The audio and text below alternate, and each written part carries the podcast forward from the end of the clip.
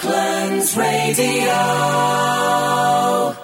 And fingers crossed we've got the technology working properly. And hopefully, on the other end of the line, I'm speaking to the one and only Woking press officer. It's Mr. John Moore. John, good evening. Good evening to you, Gary. How are you? I'm very well. How are you? Good, thank you. Now I finished my supper. Oh, that's very good. I gave you an extra song there so that you had time to actually that finish was what very you were kind eating. of you. I had it playing in the background and just uh, shoveled the rest down. okay, lovely.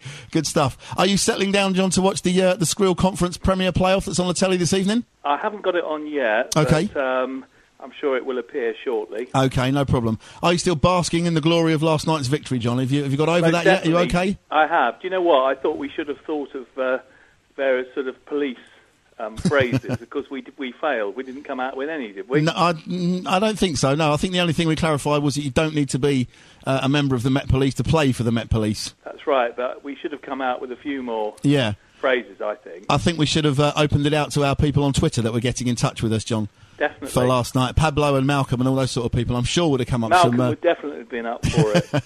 he certainly would. Uh, I should just explain for the record for anybody else that's listening that uh, not only is John the uh, the press officer down at, uh, at Kingfield for Woking Football Club and does a fantastic job in doing that, uh, he's also literally uh, my right hand man when I'm commentating on a Woking game for another radio station uh, by being my summariser and my co commentator. Uh, and John, I'll, I'll just take this opportunity now. I know I've said it on text to say thank you for all your help this this past season. It's been uh, it's been an absolute pleasure working with you. Yeah, and you too. We've got the back slapping out of the way. Yes, okay. let's get down to the nitty gritty. Yeah. Uh, okay then, John. So let's go back a wee bit then. We'll, we'll talk more about the, the season that's just finished and bits and pieces that have gone on within that season. But let's just talk about yourself. Your, your role down there as press officer. How did, how did you first get involved as the club? You obviously you first went down there as a fan. I mean, how long ago are we talking, and how did it evolve into being the press officer that you are now? You're talking a long, long time ago.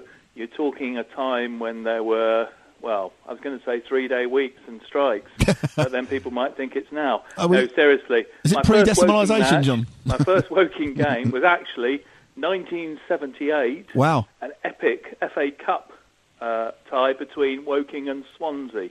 Okay. Uh, and um, Swansea at the time were managed by John Toshack, a Liverpool legend. yeah, of course. And he'd then fetched in quite a lot of ex-Liverpool players, people like Tommy Smith, Ian Callaghan, Yeah. and um, Ray Kennedy. that, uh, yeah, People like and, that. And you know, Woking managed to draw the away game Wow. at the Vetch Field, Okay. uh, and uh, so they played them at home. It was in December, and uh, so I went to Kingfield with my dad and with my best friend, Yep. uh, and we saw Woking play, or I saw Woking play for the first time. And the first thing that struck me was that they had wooden goalposts, right.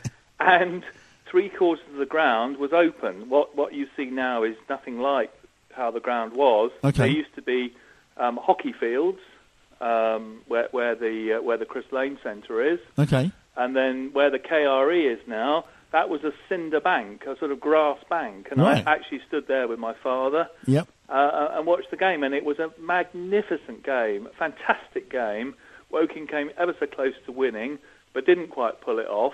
Um, so that was my sort of first introduction. I, I then have to say that I'm also a Chelsea fan, so I didn't say anything last night when Okay. you were taking the Mickey when the goals were going in. But I am actually a Chelsea fan. or Okay. was a very big Chelsea fan um, pre Abramovich. And so uh, then I was a student, so I was up in London Yep. um, and uh, watching Chelsea play and doing very badly in the old second division. Um, and then I also played football on Saturday and Sundays, and one of the guys, well, a couple of the people I played with actually went on to play for Woking, um, a chap called Tim Bazaglo, who I'm Yeah. sure any Woking fans will recognise the name. And Yeah, rings a bell. chap called, called Justin Horner, who went on to play for Woking, and then Sutton, and he played against um, Coventry when Sutton beat Coventry. Mm. So uh, both Tim and Justin went on to have, obviously, uh, Cup glory. And really, I, along with my teammates, we, we sort of rocked up at Kingfield to, to support Tim and Justin. It was, I think, about 86, 1986. Um, and, you know, I just kept sort of trotting along, really. And um, I wasn't, a, you know, an enormous fan by any means. I, I just really went to support them. I, I liked watching grassroots football Yeah. um, an awful lot. And that's really how it happened. And then, of course, um, you know, Geoff Chapple was the manager at the time, and, and you know, subsequently the team just went from strength to strength. Mm. Unfortunately, um, Tim picked up a very, very bad injury, and he, he then left Woking.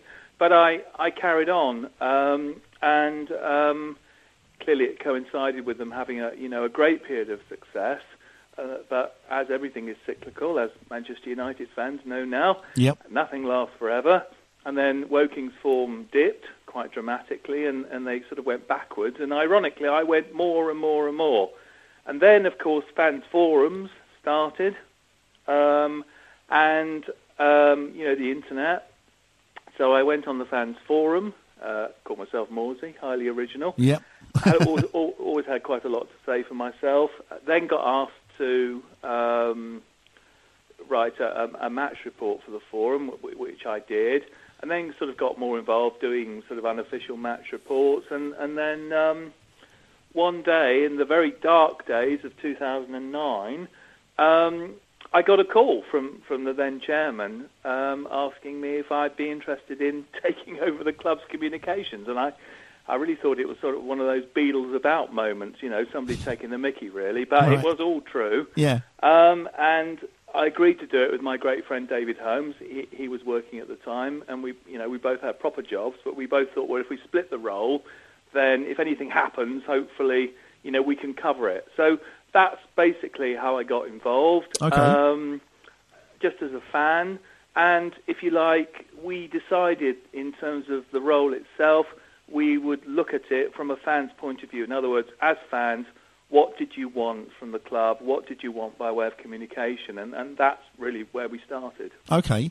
So, what does your role entail now, John? What, what's a typical, you know, a home match day? What's what's a typical day for you from arriving at the ground to, to things that you do? Obviously, you you know, you'd get involved with the, the summarising and the co-commentating once the game kicks off. But what sort of time do you, do you get to the ground and, and get the ball rolling, if you like? Well, we generally turn up about um, just a bit before two o'clock because David Holmes still we still combine the role, even though Right. David's retired now. Lucky so and so. Yeah. Uh, but he's the club photographer, so quite often, and we travel to games together anyway, as we're mates.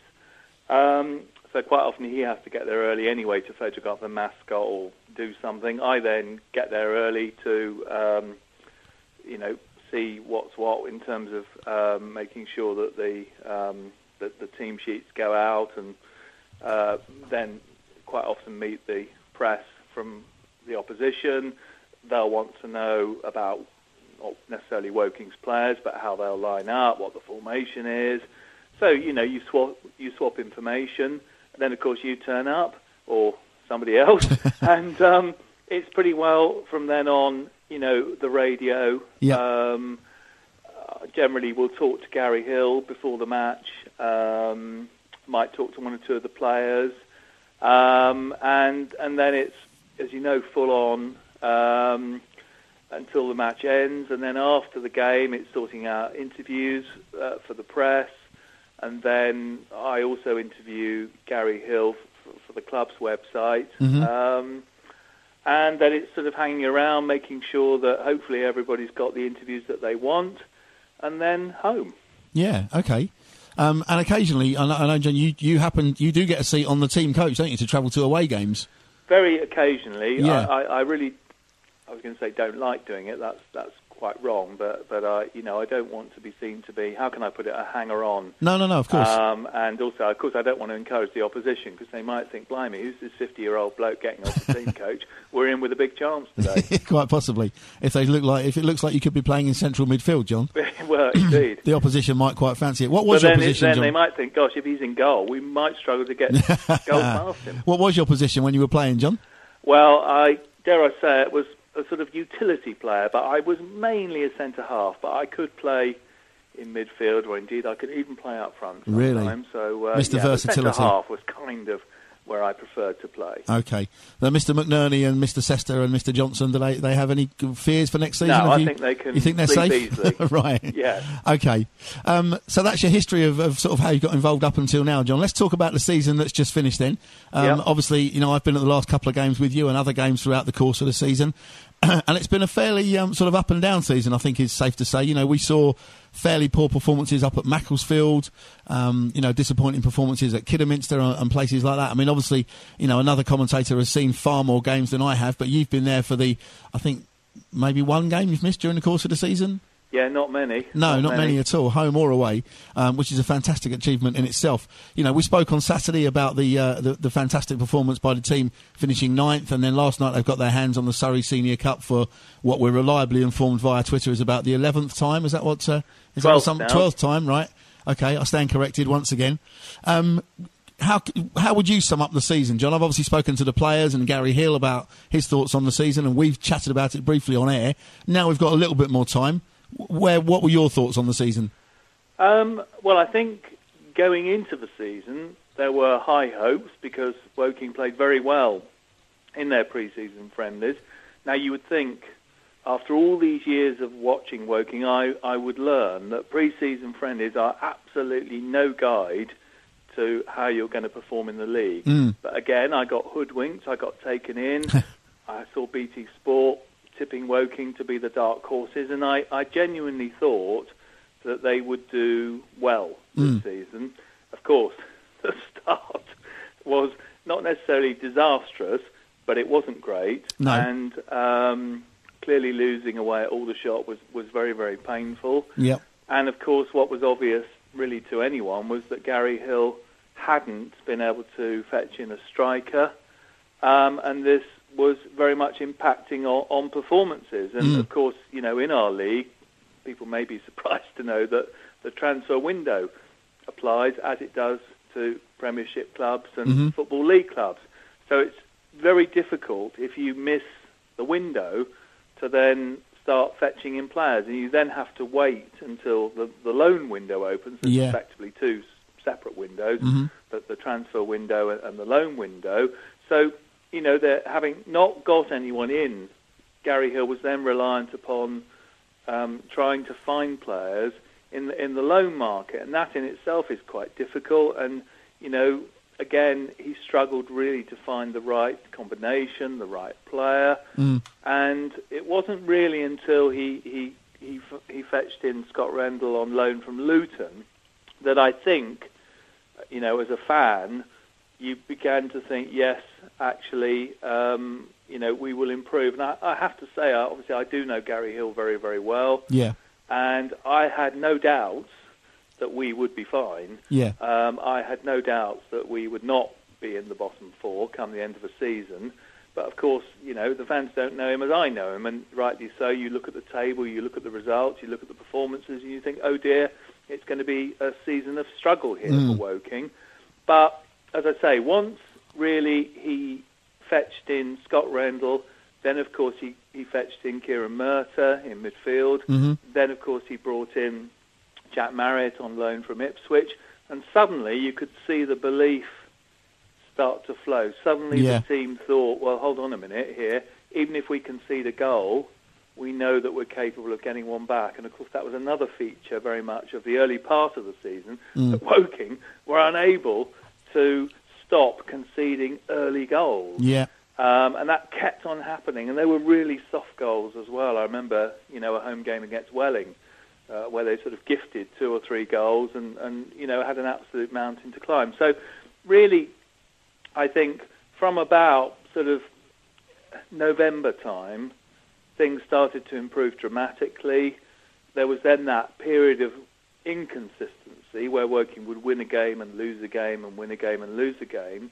But then, of course, they went up to Gateshead, um, and Gateshead were flying at the time, and they put in a tremendous performance, and that gave them even more added belief, mm. and I think made them realise that actually um, they were not only able to compete in this league, but they were able to beat the sides mm.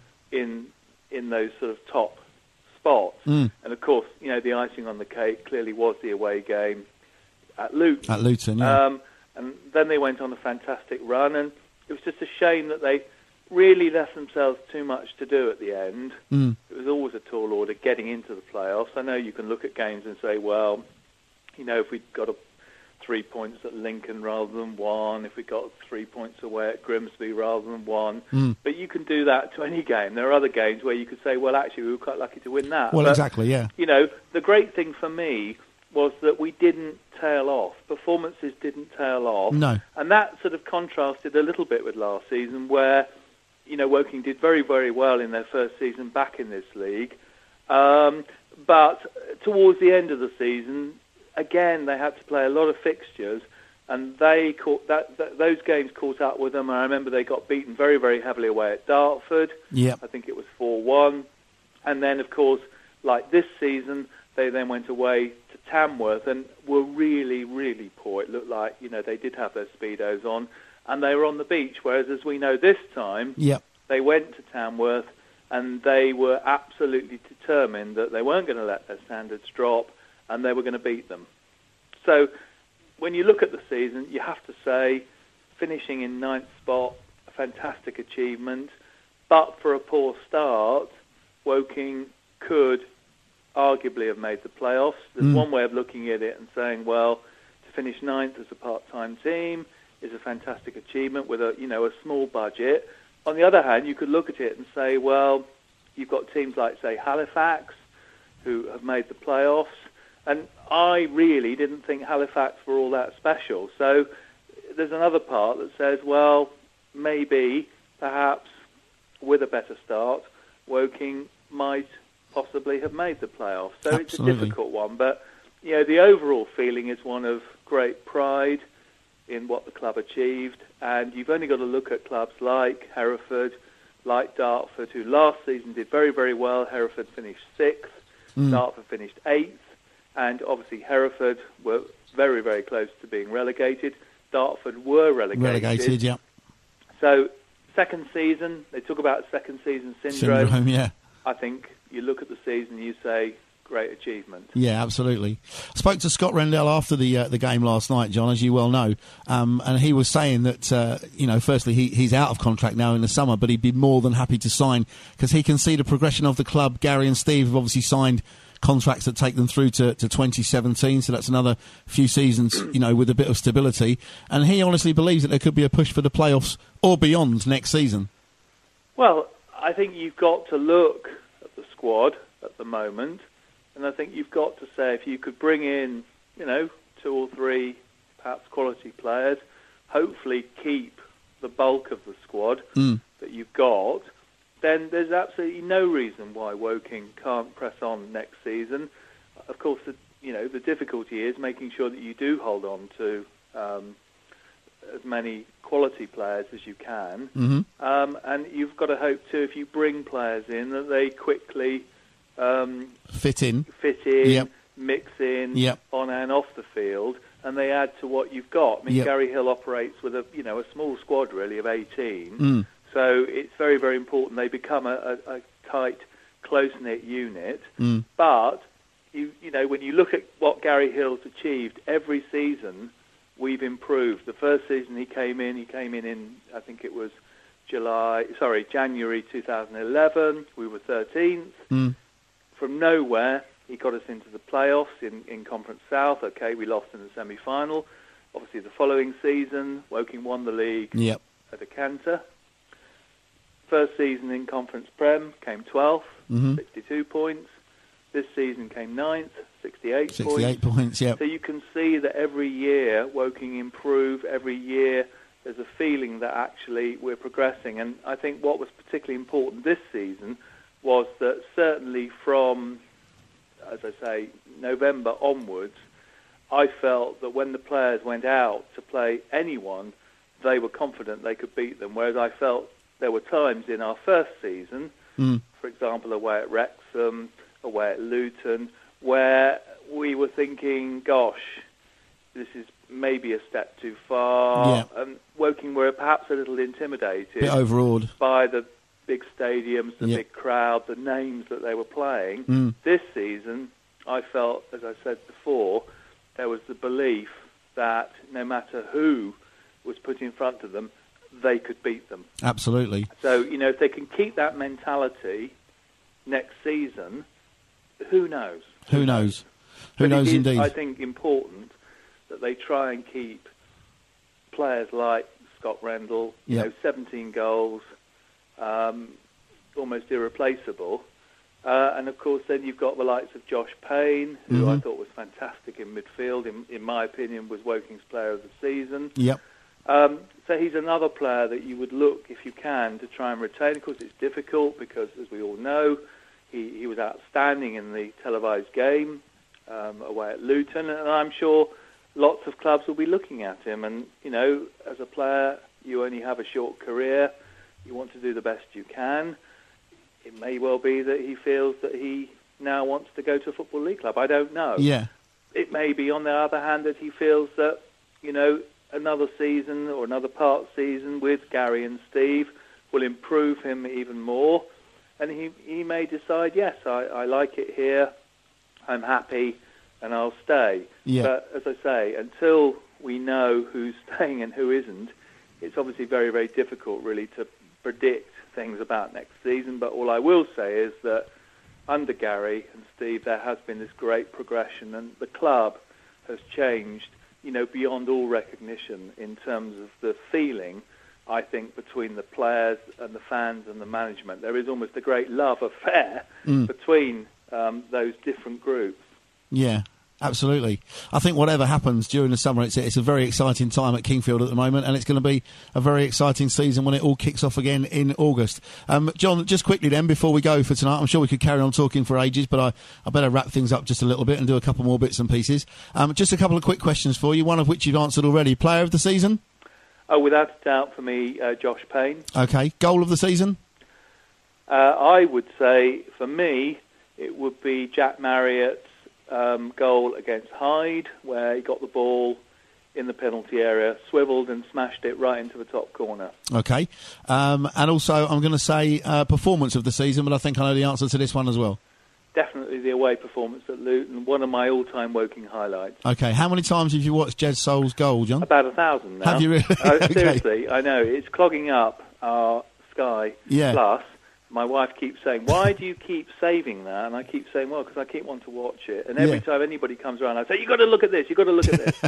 it's probably worn out now. Absolutely. I've done much the same with many Brentford goals over the years, John. Don't worry about it. It's a, it's a football. It's a male football thing. I wouldn't worry one little bit about Oh, it, John. don't worry about To it. To be totally honest, um, are you going to switch the TV on now and have a look at the playoff game? Yeah, I am definitely because uh, everyone's gone out, so Oh. uh, I can now hog the sofa. Probably because they know there's football on, John. So you can just lounge on the sofa, Probably. relax after a hard day at work and your supper, and uh, and watch the playoff game. John, thank you very much for your time this evening. I'm sorry we have to cut it a little bit short, but uh, I need to wrap it up and move on to a couple of other bits and pieces. Thank you very much for your time. Pleasure, nice to speak to you again. No Take problem at all. Have a fantastic summer, and no doubt you. see you at Kingfield in uh, in pre-season or in August. Bye now. All right, take care. Thanks, John. There you go, John Moore, Woking FC press officer, talking to us live down the phone on uh, Surrey Sports Night here on Brooklands Radio.